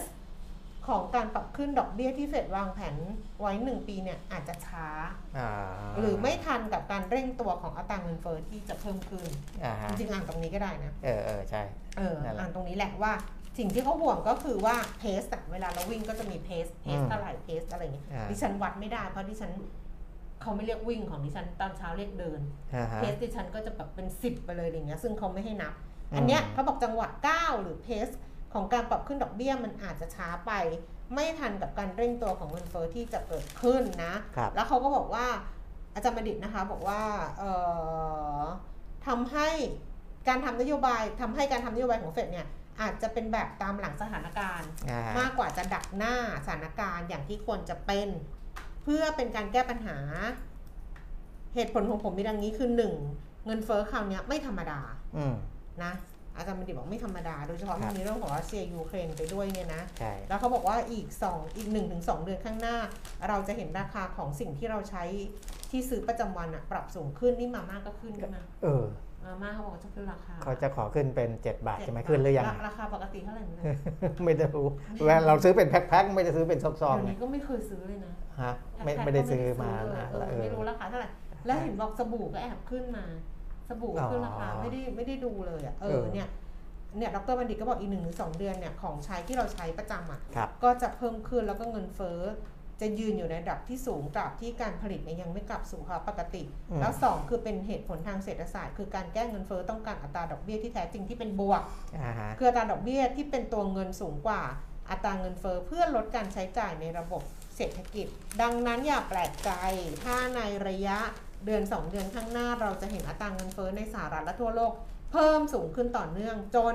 ธนาคารกลางสหรัฐต้องปรับแผนการขึ้นดอกเบี้ย เออ ต้องทำเร็วและมากขึ้นครับซึ่งจะกระทบกับเศรษฐกิจโลก และตลาดการเงินอืมสำหรับประเทศไทยอัตราเงินเฟ้อก็จะเร่งตัวมากขึ้นเช่นกันทำให้ผู้ทำนโยบายต้องคิดให้ทะลุครับเอาประโยชน์ของคนส่วนใหญ่เป็นที่ตั้งว่าจะให้ความสำคัญกับอะไรก่อน ระหว่างการกระตุ้นเศรษฐกิจการลดอัตราเงินเฟ้อใช่ นี่ที่ฉันจะพูดเมื่อกี้เออที่คุณปิ่มมีพูดว่า อะไรสักอย่างอะที่ฉันก็จะบอกว่าสุดท้ายแล้วมันขึ้นอยู่กับว่า priority อะเออ ว่าจะเลือกวันไหน เอาอะไรมันไม่ง่ายหรอกเลืในนการใช่บริหารนโยบาย แล้วเวลาเลือกแล้วอะมันต้องยอมรับผลกระทบถูกข้างเคียงที่มันเกิดขึ้นถูกเหมือนที่ฉันรับยาอืมบอกเอ้ยถ้าเราฟาวิอะมันจะมีผลกระทบนู่นนี่นั่นนะ มันมีคนถามที่ว่าตาเปลี่ยนสีหรือเปล่าแล้วบอกไม่เปลี่ยนไม่เปลี่ยนเออผื่นขึ้นไหมบางคนผื่นขึ้นอะไรอย่างเงี้ยอ่าฮะคือ first priority มันคืออะไรไงอ่าฮะมันคือว่าฉันจะ ฉันจะฉันจะฆ่าเชื้อมันอะฉันจะต้องหยุดมันอย่างเงี้ยเออแล้วสิ่งที่ตามมาเรายอมรับได้ไหมไงอ่าคือฮะบางคนเขาก็ยอมรับไม่ได้ถูกไหมอืมเออบางคนเขาก็ยอมรับมันไม่ได้ไงก็คือเขาต้องการอะไรสำคัญ ซึ่งใช่แบงค์ชาติใช่เขาก็ต้องมานั่งคุยกันแหละกับรัฐบาลด้วยกับอะไรด้วยว่าครับอะไรสำคัญระหว่าง ระหว่างการที่จะกระตุ้นเศรษฐกิจอืมหรือว่าการที่จะดูแลเงินเฟ้อคือตอนณตอนนี้เงินเฟ้อเราอะ โอเค มันมีแนวโน้มจะสูงขึ้นแต่ณตอนนี้มันยังอยู่ในกรอบครับเขาก็มองมันอยู่ในกรอบ เพราะฉะนั้นการถ้ามันยังอยู่ในกรอบก็อย่าไปทำอะไรกับมันอืมใช่ไหมแล้วถ้าไปทำอะไรกับมันคือ over react react เร็วไปครับมันก็ไม่ได้ คืออย่างอาจารย์บัณฑิตบอกว่าเฟดเนี่ย react ช้าไป ครับ เนี่ยช้าไปก็ไม่ได้ เร็วไปก็ไม่ได้ จังหวัดก็ต้องได้ด้วแต่ยตอนเนี้ยที่ดรบัณฑิตเขาพูดถึงเนี่ยเขาไปห่วงทางสหรัฐอเมริกาไงเออว่าว่าขึ้นอ่าน้อยไปหรือเปล่าไง แต่ว่าอืมจริง ๆ มันก็ยาก นะอืมในสถานการณ์อย่างนี้อืมคือถ้าแบบอ่าขึ้นไปทีเดียวยาก0.5%เลยเนี่ยเอ่อมันอาจจะทำให้ตลาดตกใจก็ได้เออนะมันมัแต่นเรามันอะเราในฐานะที่เราเป็นเราเป็นมนุษย์อะเออที่เราอยู่ในอยู่ดูด้วยความเข้าใจอะถ้าอ่าเราอยู่เราเป็นมนุษย์ที่อยู่ด้วยความเข้าใจว่า เอ้ยนี่มันคือเงินเฟ้อนะ มันคือของที่คุณนพดลบอกว่าสบู่ ราคาเท่าเดิมแต่ลดแต่ลดขนาดอ๋อพอลดขนาดลงก็เออเหมือนก็ขึ้นแอบขึ้นราคาแหละอันเนี้ยถ้าเราอยู่ด้วยความเข้าใจว่าอ๋อมันเป็นแบบนี้นะ มันเป็นแบบนี้นะ แล้วเวลาเขาทำเนี่ยเขาต้องตัดสินใจแบบนี้เพื่อแบบนี้นะอืมเราก็จะเข้าใจมากขึ้นแล้วเป็นทุกข์น้อยลงเออแล้วก็จะไม่ด่าทอกันอืมมันก็จะเหนื่อยน้อยลงมันเหมือนก็ช่วยกัน แต่ถ้าเกิดว่าอะไรที่มันไม่ถูกเรื่องถูกเราจริงอะไรอย่างเงี้ย จะโวยวายก็ไม่เป็นไรแต่เราจะโวยวายทุกเรื่องด่าทุกเรื่องเออไม่พอใจทุกเรื่องอะไรแล้วเอาจากใจเราทุกเรื่องมันไม่ได้ไงเอออืมมันไม่ได้แค่นั้นเองอ่าฮะอีกเรื่องหนึ่งที่น่าสนใจคุณปิ่มมิตรในครัเว็บบไซต์นะคะ ของแบงค์ชาตินะคะ วันเนี้ยเออแต่ว่าเป็นคอลัมน์ที่ลงในประชาชาติธุรกิจเหมือนกันนะอืมซึ่งผู้เขียนก็คือคุณนิธิสารพงษ์ปิยะไพบูลย์เป็นอยู่ฝ่ายนโยบายการเงินของธนาคารแห่งประเทศไทยพอพูดถึงเรื่องของสีลังกา คือทุนสำรองตอนนี้นะคะสีลังกาเนี่ยขาดแคลนทุนสำรอง จนไม่สามารถนำเข้าน้ำมันได้เพียงพออืมก็เลยแบบว่ากลายเป็นประเด็นเรื่องของทุนสำรองอืมในเนี้ยพูดถึงทุนสำรองกับเสถียรภาพด้านต่างประเทศนะอ่าคะฮะเดี๋ยวอ่านชื่อคนเขียนอีกทีหนึ่งคุณนิธิสารใช่ไหมคุณนิธิสารเนี่ยบอกว่า จริง ๆ ไปหาอ่านเองได้นะ บอกว่าเรื่องทุนสำรองมักปรากฏเป็นข่าวอยู่เสมอ อืม เช่นศรีลังกาขาดแคลนทุนสำรองจนไม่สามารถนำเข้าน้ำมันได้เพียงพอ หรือไทยมีเสถียรภาพด้านต่างประเทศเข้มแข็ง ใช่จากทุนทุนสำรอง สำรองเราเยอะ 245พันล้านเหรียญซึ่งสูงเป็นอันดับที่ 12 ของโลก อืม แล้วทุนสำรองเนี่ยเชื่อมโยงกับเสถียรภาพด้านต่างประเทศอย่างไรนะคะ ใครทำอะไรไม่เสียงกี่ยวเข้าไปกับไหมรเจมส์ ตกใจมากเลยได้ยินเสียงกันไหมคะ เสียงเหมือนแบบว่าห้างร้านอะไรแบบว่าเขาเอ้ยนั่งร้านไม่ใช่นั่งร้าน นั่งร้านอะนั่งร้านสุดตัวลงมาเออเออแต่ไม่ดังขนาดนั่งร้านซุปนะเหมือนแบบใครทำอะไรหล่น อันนี้เขาก็บอกว่าอันเนี้ยจะคือคอลัมน์เนี้ยบทความเนี้ยจะพาไปทำความเข้าใจเรื่องของทุนสำรองกับเสถียรภาพด้านต่างประเทศ เออซึ่งอ่าน่าอ่านเพราะว่ามันจะให้เราเข้าใจตั้งแต่พื้นฐานว่า ทุนสำรองระหว่างประเทศ ที่เรียกกันว่าทุนสำรองเนี่ยหมายถึงอะไร ก็หมายถึคงรับเงินตราและสินทรัพย์ในสกุลเงินตราต่างประเทศ รวมถึงทองคำอืมที่ธนาคารกลางถือครองและบริหารอยู่เพื่อใช้หนุนหลังการพิมพ์ธนบัตรครับดูแลเสถียรภาพด้านต่างประเทศสร้างความเชื่อมั่นให้กับคนไทยและคนต่างชาติทั่วโลกอ่าซึ่งของเราเนี่ยปีที่แล้วก็บอกไปแล้วว่า ไอ้ทองคำอะอืมเราซื้อต่างชาติเราอะครับซื้อทองคำมากที่สุดในโลกใน ในโลกอ๋อเออเออเออในในแบงก์ธนาคารกลางอะในธนาคารกลางเอของอโลกมเออในโลกอะถ้าเราซื้อทองคำมากสุดรู้ป่ะนี้รวยแล้วเนาะต้นทุนตอนซื้อไม่รู้เท่าไหร่เออเออรวยใช่คุณนพดลบอกได้ยินได้ยินเสียงนั่งร้านของดิฉันโครงครามอยู่ อันเนี้ยก็คือมันใช้สำหรับการพิมพ์ธนบัตรด้วยเขาก็บอกว่าถ้าเกิดใช้ทุนสำรองหนุนหลังเรื่องพิมพ์ธนบัตรเข้าใจไม่ยากอืมแต่ว่าที่มันเกี่ยวพันกับด้านเสถียรภาพต่างประเทศเนี่ยมันมันคืออะไรเนี่ยค่ะน่าสนใจเขาก็อธิบายแบบ อธิบายไว้อย่างอย่างเข้าใจเข้าใจไม่ยากอะอืมเออ เข้าใจง่ายว่า มันจะมีช่วงระยะเวลามีเรื่องของอะไรอย่างเงี้ยอ่าเขาก็บอกว่าเพื่อให้เห็นภาพชัดขึ้น ยกตัวอย่างศรีลังกาอืมที่กำลังเกิดวิกฤตเศรษฐกิจในขณะนี้ใช้คำว่าวิกฤตเศรษฐกิจนะศรีลังกาเราไม่ไปตามเลยนะว่าเขาเป็นไงบ้างนะเออคือศรีลังกาเนี่ยมีเศรษฐกิจขนาดเล็กที่พึ่งพิงการท่องเที่ยว แล้วก็การส่งออกใบชาเป็นหลักอืมคือสองอย่างเลยอ่าคือท่องเที่ยวกับใช่ส่งออกใบชาอ่าฮะจึงมีรายได้ที่เป็นเงินตราต่างประเทศไม่มากอืมและต้องพึ่งพิงการกู้ยืมจากต่างประอ๋เทศอมันกู้เงินเยอะแล้วใช่ไงเขากู้เยอะอยู่แล้วด้วยอืมรายได้ก็ไม่ได้เยอะด้วยเออเออโควิด -19 ทำให้ภาคการท่องเที่ยวซบเซา ใช่ แล้วปีที่แล้วรัฐบาลก็จำกัดการนำเข้าปุ๋ยเคมีเออก็เลยทำให้ผลผลิตใบชาเนี่ย มันลดลงไปครึ่งหนึ่งเออ รายได้ก็หายไป อืมแต่มินนี่ต่างประเทศที่ต้องจ่ายทุนสำรองของศรีลังกา จึงลดลงมาก เออ สัดส่วนทุนสำรองต่อหนี้ต่างประเทศระยะสั้นอยู่ที่ 0.2 เท่า และสัดส่วนทุนสำรองต่อมูลค่านำเข้าเหลือเพียง 1.2 เดือน เออ คือเหมือนเงินในเก๊กอะหมดละ เอออืมเงินสำรองในลิ้นชักอะครับ แบบเหลือแบบเดือนกว่าๆอะ เออ ก็เลยส่งผลให้นักลงทุนต่างชาติเนี่ย ขาดความเชื่อมั่นก็ไม่ให้ยืมเพิ่มาคือปกติอะคุณใช้ชีวิตด้วยการยืมอยู่แล้วนี่พูดเออเหมือนนึกถึงเออลูกหนี้เลยเออคือรายได้ไม่พอไงศรีลังกาครับก็แบบว่าเหมือนลูกหนี้อะคือต้องใช้เงินจากการกู้ยืมจากต่างชาตินี่แหละแต่ตราพอสารตอนหนี้เนี้ยของเขาก็มีปัญหานะใช่ใช่อย่างเงี้ยแต่พอตอนนี้ปุ๊บเนี่ยพอเป็นอย่างนี้ปุ๊บต่างชาติก็บอกว่าไม่กล้าให้กู้ยืมเพิ่มแล้วอืมเงินที่เขาใช้เป็นเงินสกุลรูปีก็เลยอ่อนค่าอย่างมากทำให้การนำเข้าสินค้าเนี่ยแพงขึ้นโดยเฉพาะน้ำมัน เงินเฟ้อก็สูงขึ้น ล่าสุดศรีลังกาขาดแคลนเงินตราต่างประเทศที่นำเข้าน้ำมันเพื่อผลิตไฟฟ้า ต้องดับไฟทั่วประเทศอืมชั่วคราวเป็นเวลา7ชั่วโมงอืมเมื่อวันที่หนึ่งมีนาคม คือมดับแบบอ่าไม่พอไง เฮ้ย เราต้องไม่ไปถึงจุดนั้นนะเราไม่ถึงหรอกค่ะเพราะทุนสำรองเราแบงก์ชาติก็ยังบอกว่าเรายังอยู่สิบอันดับที่อืม12 ของโลกครับอันนี้สุดท้ายก็คือ แม้ว่าทุนสำรองที่ลดลงจะไม่ใช่ต้นเหตุของวิกฤตในศรีลังกา เพราะว่าวิกฤตในที่ฉันว่ามันยึดขึ้นกับโครงสร้างเขาแหละครับเพราะเขากู้เยอะแล้วรายได้ก็ไม่พออืมอะไรอย่างเงี้ยนะ แต่ว่าทุนสำรองเนี่ยมันก็เป็นตัวชี้วัดเสถียรภาพด้านต่างประเทศที่สำคัญ คาดว่าศรีลังกาจำเป็นต้องปรับโครงสร้างเศรษฐกิจ ครั้งใหญ่เจรจาปรับโครงสร้างหนี้กับเจ้าหนี้ต่างประเทศ และอาจจะต้องเข้าโปรแกรมเงินกู้ของ IMF เพื่อทำให้ประเทศเนี่ยมีทุนสำรองเพียงพอที่จะเดินหน้าได้อีกครั้งนั่นแหละโอ้คงคงคงไม่รอดหรอก นะเพราะว่าเออ มันมันไม่มีทางคือตาถ้ามสูตรเลยเนาะ เขาไม่สามารถพึ่งพาตัวเองได้แล้วอืมนะถ้าฟังอย่างนี้อืมนะครับ ก็มีมีอ่าทางเดียวที่จะช่วยได้ก็คือพ่อ IMF นั่นแหละ เพราะอืมนะ ที่เขาจะเรียกพ่อเลยมาเหรอพ่อเป็นเพื่อนท่านพ่อ IMF โอ้ คุณพูดแล้วไม่ขำนะพูดแบบจะให้ขำป่ะไม่ไม่คุณไม่ได้ลุกเลยอะ พูดแล้วน่ากลัวเลย มีโจแบ็กก็เหมือนเจอยมพูดอะ เออเออนะที่เขาจะเข้ามาอืมอ่าช่วยได้นะครับ ก็ต้องออกไปในแนวทางนั้นนะช่วยได้แต่อันนี้ก็ก็ต้องอยู่ภายใต้เงื่อนไขเหมือนที่เราอะเคยอยู่อะ ถูกถูกก็ดูเป็นทาสอยู่เหมือนกันนะเขาก็ต้องคุมไง เออ ว่าว่าเขาช่วยก็ไม่ได้ช่วยแบบที่แล้วคุณก็ไปทำอะไรก็ได้เออก็ต้องคุมด้วยเนี่ยะเห็นครับไหมชีวิตนะถ้ามันเริ่มต้นด้วยการแบบว่ารายได้ไม่พอ เออ เราต้องอยู่ด้วยกันเป็นหนี้แล้วก็ต้องกู้มาเรื่อยๆกู้มาเรื่อยๆกู้มาเรื่อยๆ แล้วพอมันมีอะไร คือตอนแรกก็ยังใช้หนี้ได้มันอาจจะมีพอมีรายได้ใช้หนี้ได้เลยได้อย่างเงี้ยแต่ถ้ามันสะดุดปุ๊บอย่างเงี้ยอืม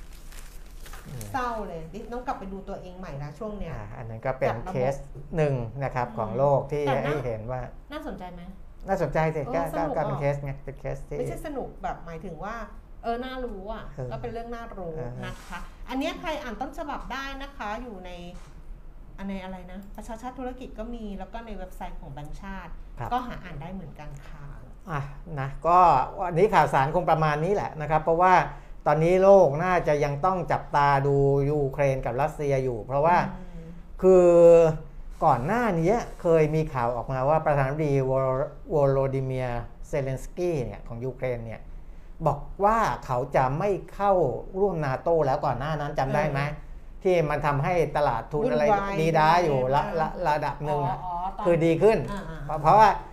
คือถ้าเขาบอกชัดเจนว่าเขาจะไม่เข้านาโตเนี่ยเออรัสเซียก็ควรจะหยุดไงเออใช่และสังคมก็จะต้องไปประณามรัสเซียว่าอ้าวเขาไม่เข้านาโตแล้วเออแต่ว่าข่าวที่มันออกมาหลังๆนี่มันไม่ใช่ไงอืมมันงงนะเพราะว่าล่าสุดที่เซเลนสกี้บอกเนี่ยให้สัมภาษณ์กับ CNN ก็ยังบอกอยู่เลยว่าเขาอยากเข้านาโตแต่ว่านาโตเนี่ยจะต้องประกาศออกมาให้ชาวโลกรับรู้ชัดเจนว่าจะรับเขาหรือเปล่าไม่นาโตก็ไม่เอาปะ ก็นาโตไม่อยากมีปัญหากับรัสเซียไงออม่อยากมีปัญหาไงเออนาโตเขาไม่เอาตั้งไม่เอาเขาท่าทีเขาออกมาไม่เอา แต่ว่าไม่เอาเขาก็ไม่ได้พูดชัดเจนอย่างนั้น เพราะว่าอ่าคือคือทางทางยูเครนเขาอยากเข้าอะเขาก็ก็เป็นเรื่องของเขาไงแต่ว่านาโตเนี่ยจะให้เขาออกมาบอกว่าเราไม่รับคุณแน่นอน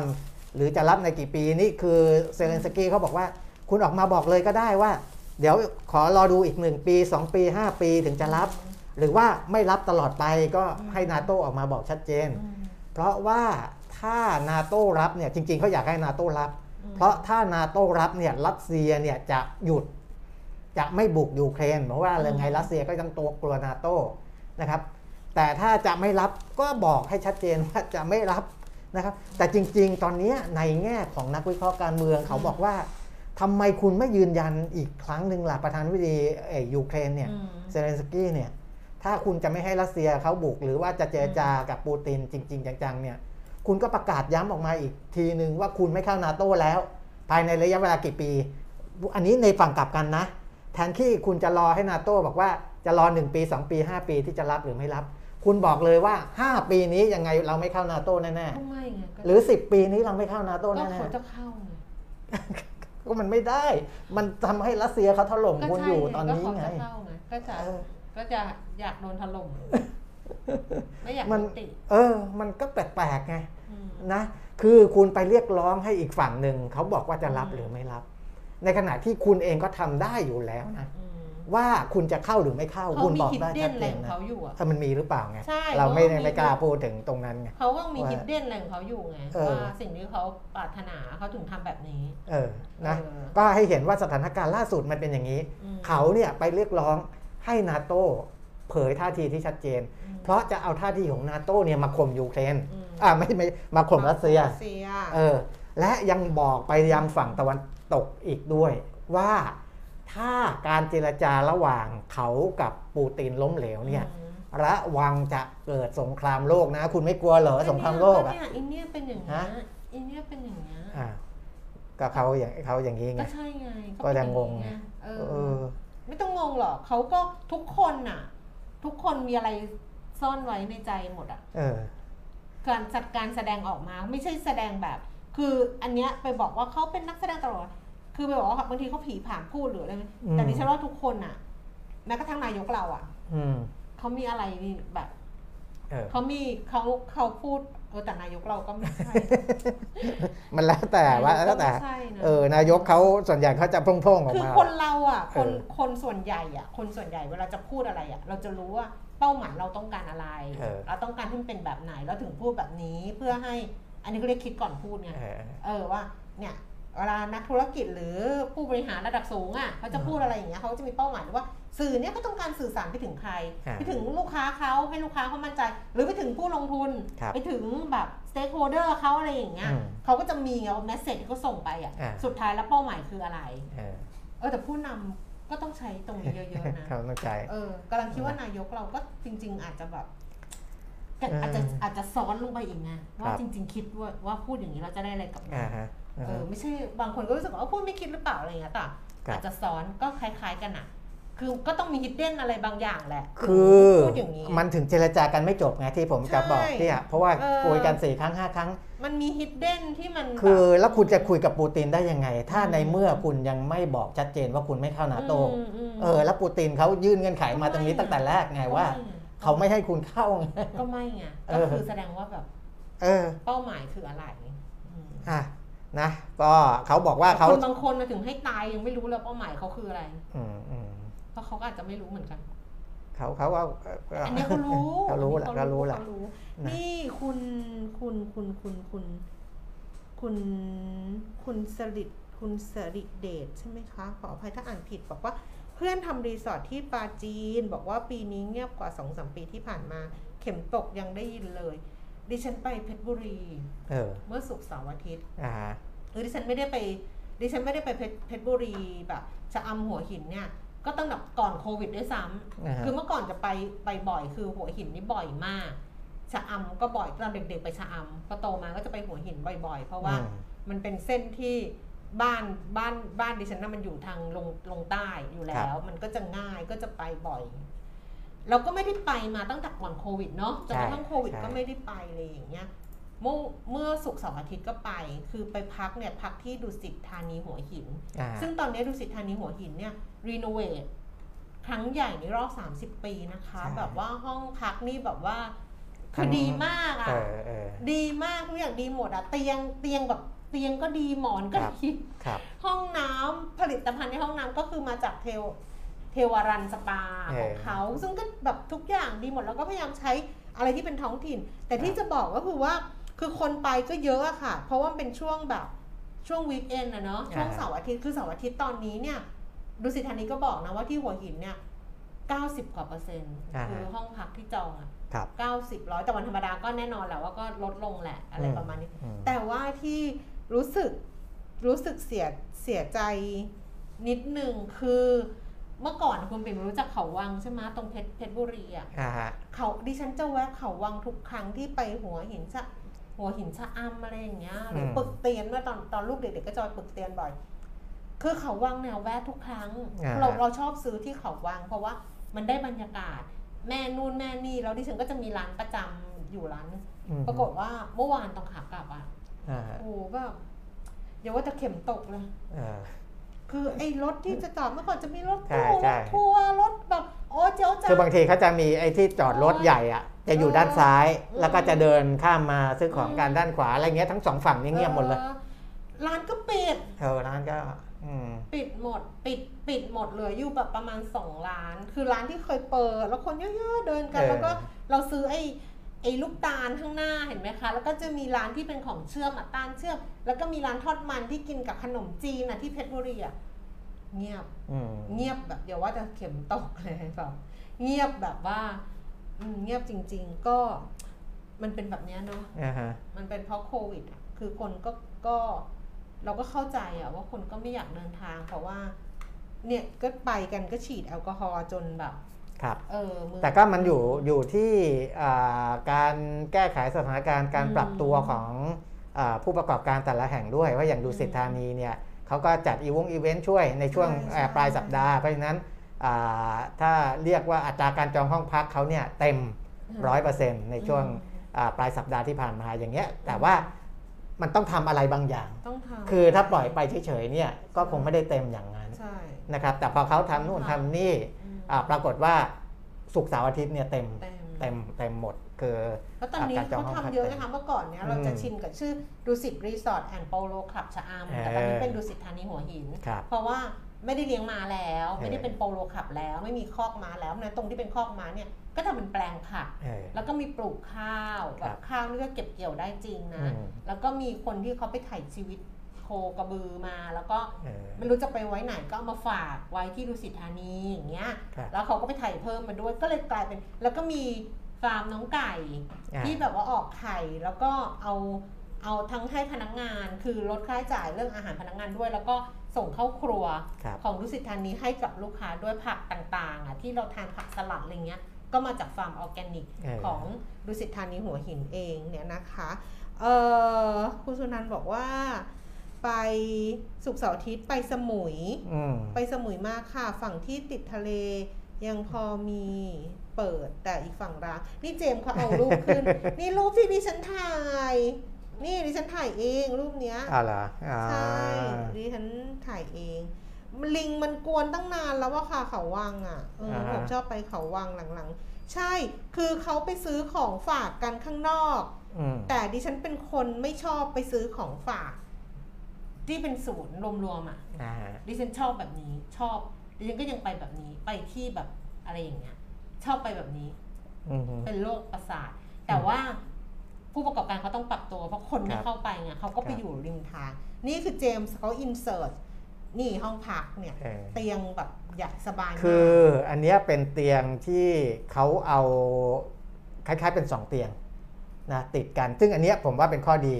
ตรงที่ว่าเวลาคนหนึ่งขึ้นลงเนี่ยมันไม่สะเทือนแต่อีกไซฝั่งหนึ่ส์งแต่ไซส์อะไซส์ไซส์มันใหญ่ใหญ่เออไซส์ไม่ใหญ่กว่าปกติใหญ่กว่าปกติใช่ด้วยเพราะว่าดี๋ย คนที่ก็นอนเตียงเดี่ยวๆก็บอกไซส์มันก็ใหญ่เออ แบบใหญ่กว่าปกติ มันจะมีเตียง เออหกฟุตหรืออะไรอะใช่ไหมเออไม่ที่แต่มันไม่ใช่ที่หกฟุตอันนี้คือปกติเตียงเดี่ยวมันไม่หกฟุตอยู่แล้วไอ้ยไม่ใช่เตีเตียยงงเตีที่ยงแบบเตียงคู่สิ ที่นอนคนเดียวอะเอเรียอกเตียงอะเตียที่งนอนคู่คนเดียวอะเออเออเตียงคู่มันไม่หกฟุตอยู่แล้ว เออ มันก็จะเล็กแต่อันเนี้ยเตียงเตียงคู่อะแต่มันก็ใหญ่ คือไซส์มันใหญ่ใช่ใช่เออแต่อันเนี้ยเขาเอาเหมือนเตียงคู่เนี่ยมาวางอืมติดกันให้เป็นอืมเตียงเดียวอืมนะครับซึ่งข้อดีก็คือว่าเวลาเราขึ้นขึ้นลงลงอ่าอะไรเนี้ยไม่พร้อมกันมันจะไม่สะเทือนถึงกันก็อีกคนหนึ่งก็จะหลับอันสนี้บายเล่าเล่าละเอียดไม่นะเออเออนะครับแล้วก็มันไม่รู้ว่าเป็นดีไซน์ของเขาหรือเปล่า เพราะว่าเออไอตัวหัวเตียงเนี่ยมัมันนมันเป็นเตียงเดี่ยวเออนะอืมนะฮะ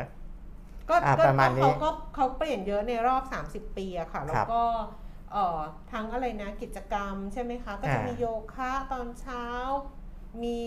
มีทำแบบเข้าเป็นแบบผ้ามัดย้อมไม่ให้เบื่อก็คืออยู่ได้ในอยู่ได้ใช้บริการอ่าฮะได้ไม่ไม่ไม่ไม่ต้องไปไหนครับแล้วก็เปิดห้องอาหารใหม่ก็คือนอนมาได้คือเขาทำส่วนกลางด้วยทำห้องด้วย แล้วก็มีห้องอาหารใหม่ มีห้องเวลเนสสปาใหม่อะไรพวกเนี้ยนะครับอะอันนี้ก็เป็นสิ่งที่เราไปดูมาอืม ในช่วงวันศุกร์เสาร์อาทิตย์อืมนะครับอันนี้เป็นอันนี้เป็นตอนที่เป็นเวลคัมอะอยู่ในห้องอะครับอยู่ในห้องก็จะมีแบบว่ามีเป็นหาบที่ใส่ลูกอ่าฮะขนมตาลมาเนี่ยเป็นครับใส่แล้วก็หาบอันเนี้ยก็คือเป็นคุณตาคุณยายที่ชุมชนนะคะเขาสารแล้วก็ดูสิอันนี้ก็ไปซื้อแหละเอามา จริง ๆ เราเอากลับมาได้นะ แต่ไม่รู้จะเอามาตั้งอะไรอ่าฮะขนมตาลก็ไม่ได้กิน ลืมจนจนกลับไม่ได้กินลืมอะก็เล่าให้ฟังประมาณนี้ว่าประมาณนี้เล่าให้ฟังว่าถ้าเราถ้าไม่เหลือบากกว่าแรงจนเกินไปครับก็ออกไปใช้ชีวิตกันแบบระมัดระวัง คือถ้าเรามีกำลังทรัพย์อะบางคนบอกว่าจะเอาเงินที่ไหนไปเที่ยวอันนั้นก็ไม่ต้องเที่ยวค่ะอ่าแต่ถ้าเกิดคนที่ยังพอมีเงินอยู่บ้าง แล้วกระตุ้นกระตุ้นการท่องเที่ยวได้บ้างกระตุ้นเศรษฐกิจได้บ้างก็ เราก็ต้องช่วยกันแล้วล่ะ ก็ต้องช่วยกันแล้วก็ช่วยผู้ประกอบการไทยด้วย แล้วก็ช่วยช่วยคนในท้องถิ่นในชุมชนด้วย ถ้าเรามีกำลังนะ ถ้าเรามีกำลังเพียงพอ แต่ว่าถ้าต้องไปแบบตีลังกา ถ้าต้องไปกู้มา เพื่อไปเที่ยว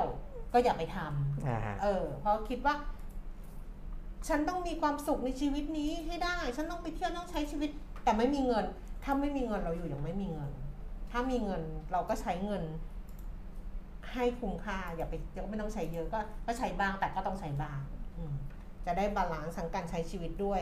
อยู่ร่วมกับโควิดด้วยอ๋อที่บอกว่าเราก็คุยกับ GM โรงแรมอะเนาะว่าครับเออสถานการณ์มันดูดีขึ้นแล้วเขาก็พูดมาคำนึงบอกว่า เพราะว่าทุกคนก็ปรับตัวต้องอยู่กับมันแล้วไงต้องอยู่กับโควิด -19 เพราะฉะนั้นคือ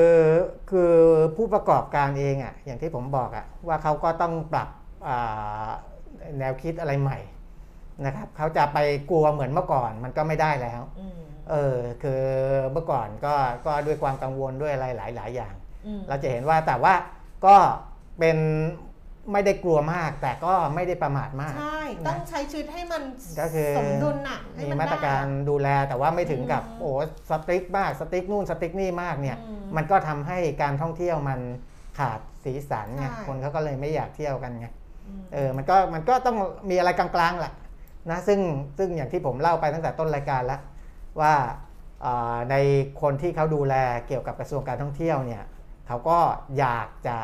เอ่อผ่อนคลายมากขึ้นอืมแต่เขาก็ฟังทางกระทรวงสาธารณสุขด้วยเหมือนกันว่าเออถ้าเขาจะผ่อนคลายอย่างนี้อย่างนี้เนี่ยทางกระทรวงสาธารณสุขว่ายังไง ซึ่งเมื่อก่อนเนี่ยกระทรวงสาธารณสุขก็จะค่อนข้างสตริกมากใช่แต่หลังๆเนี่ยผมฟังคนในแวดวงกระทรวงสาธารณสุขอืมเขาก็เข้าใจมากขึ้นแล้วใช่ว่า จะไปสตริกขนาดนั้นเนี่ยมันไม่ได้อ่ามันไม่ได้ใช้ชีวิตไม่ได้เศรษฐกิจมันก็ไม่เดินเออเออแต่ว่านะมันก็แบบแบบแบบที่จีอึนทักในกอบลินบอกอืมว่าอยู่แต่บ้านอย่างเดียวเพื่อให้มีชีวิตยืนยาวแบบนั้น เพื่อให้มีชีวิตที่ยืนยาวคอยหวาดกลัวอย่างเงี้ย แบบนั้นมันก็ไม่ใช่การใช้ชีวิตอืมก็คือฉันยังจะออกไปใช้ชีวิตข้างนอก ยังเดินเดินบนถนนที่ที่พาฉันกลับบ้าน แต่ฉันก็จะใช้ความระมัดระวังอ่า ก็นั่นแหละถูกแล้วก็เราก็จะต้องเป็นแบบนั้น อ่า เขียนรีวิวกอบลินเสร็จเรียบร้อยแล้ว เดี๋ยววันนี้จะโพสต์ในหนีงานมารีวิวซีรีส์นะคะครับณปิยรัตน์บอกว่าอย่าลืมไปงานสัปดาห์หนังสือด้วย งานสัปดาห์หนังสือเริ่ม 26 มีนาคมใช่ไหมคะ ถึง 6 เมษายน ที่ที่สถานีกลางบางซื่ออืม เขาจัดที่สถานีกลางเอบางอซื่อนี่ผมยังไม่ได้เข้าไปเดินข้างในดิฉันอะไรไม่เคยในไปนั้นเลย อ๋อดิฉันอยากว่าแต่เดี๋สยวกันถานีกลางบางซื่อเลย เออ ชีวิตดิฉันเกิดมาจนถึงตอนนี้ใกล้วัยเกษียณแล้วดิฉันไม่เคยเข้าไปในหัวลำโพงแต่ครั้งเดียวอืม ใช่ ดิฉันไม่เคยวันลำโพงนี่มันต้องเคยเดินรับไม่เคยบ้างแล้วนะไม่ดิฉันไม่เคยเข้าหัวลำโพง เออแล้วน่ากลัวกว่านั้น อ่าฮะดิฉันไม่เคยเข้าวัดพระแก้วเลยแม้แต่ครั้งเดียวในชีวิต อ่าเป็นไง เออเด็ดปะล่ะใช้ชีวิตได้เด็ดปะเด็ดสลติไหมเออหัวลำโพงนี่ไปไปๆกันอะดิฉันไม่เคยเข้าไปเลยอืมผ่านข้างหน้าไงแล้วนั่งรถผ่านเออแต่ไม่เคยเดินเข้าไปอ่าฮะในหัวลำโพง ไม่เคยขึ้นรถไฟที่หัวลำโพงอืมเออ เด็ดไหมวัดพระแก้วเออไม่เคยไปในบ่อยคนอื่นเอาไม่ใช่ชื่อเขาวัดพระแก้วไม่เคยไปอะพรุ่งนี้กลับมาเจอกันนะคะ ใครสะดวกแบบไหนก็สะดวกแบบนั้น ก็คือใช้ชีวิตแหละแต่ว่าใช้บนความ ระมัดระวังแล้วก็ช่วยกันนะถ้ามีน้อยก็ใช้ให้น้อยกว่า ถ้ามีมากก็ใช้ให้มากหน่อย เพื่อช่วยกันกระตุ้นเศรษฐกิจ แล้วก็ต่อลมหายใจของผู้ประกอบการครับนะคะต้องช่วยกันอะพรุ่งนี้กลับมาเจอกันตลาดหุ้นเป็นไงอะมันก็อย่างนี้แหละไซด์เวย์เราดูท่าทีอ่ามีบวกบ้างลบบ้างนิดๆหน่อยๆอะนะครับพรุ่งนี้เจอกันนะคะ วันนี้เราสองคนลาแล้วนะคะ สวัสดีค่ะ สวัสดีครับ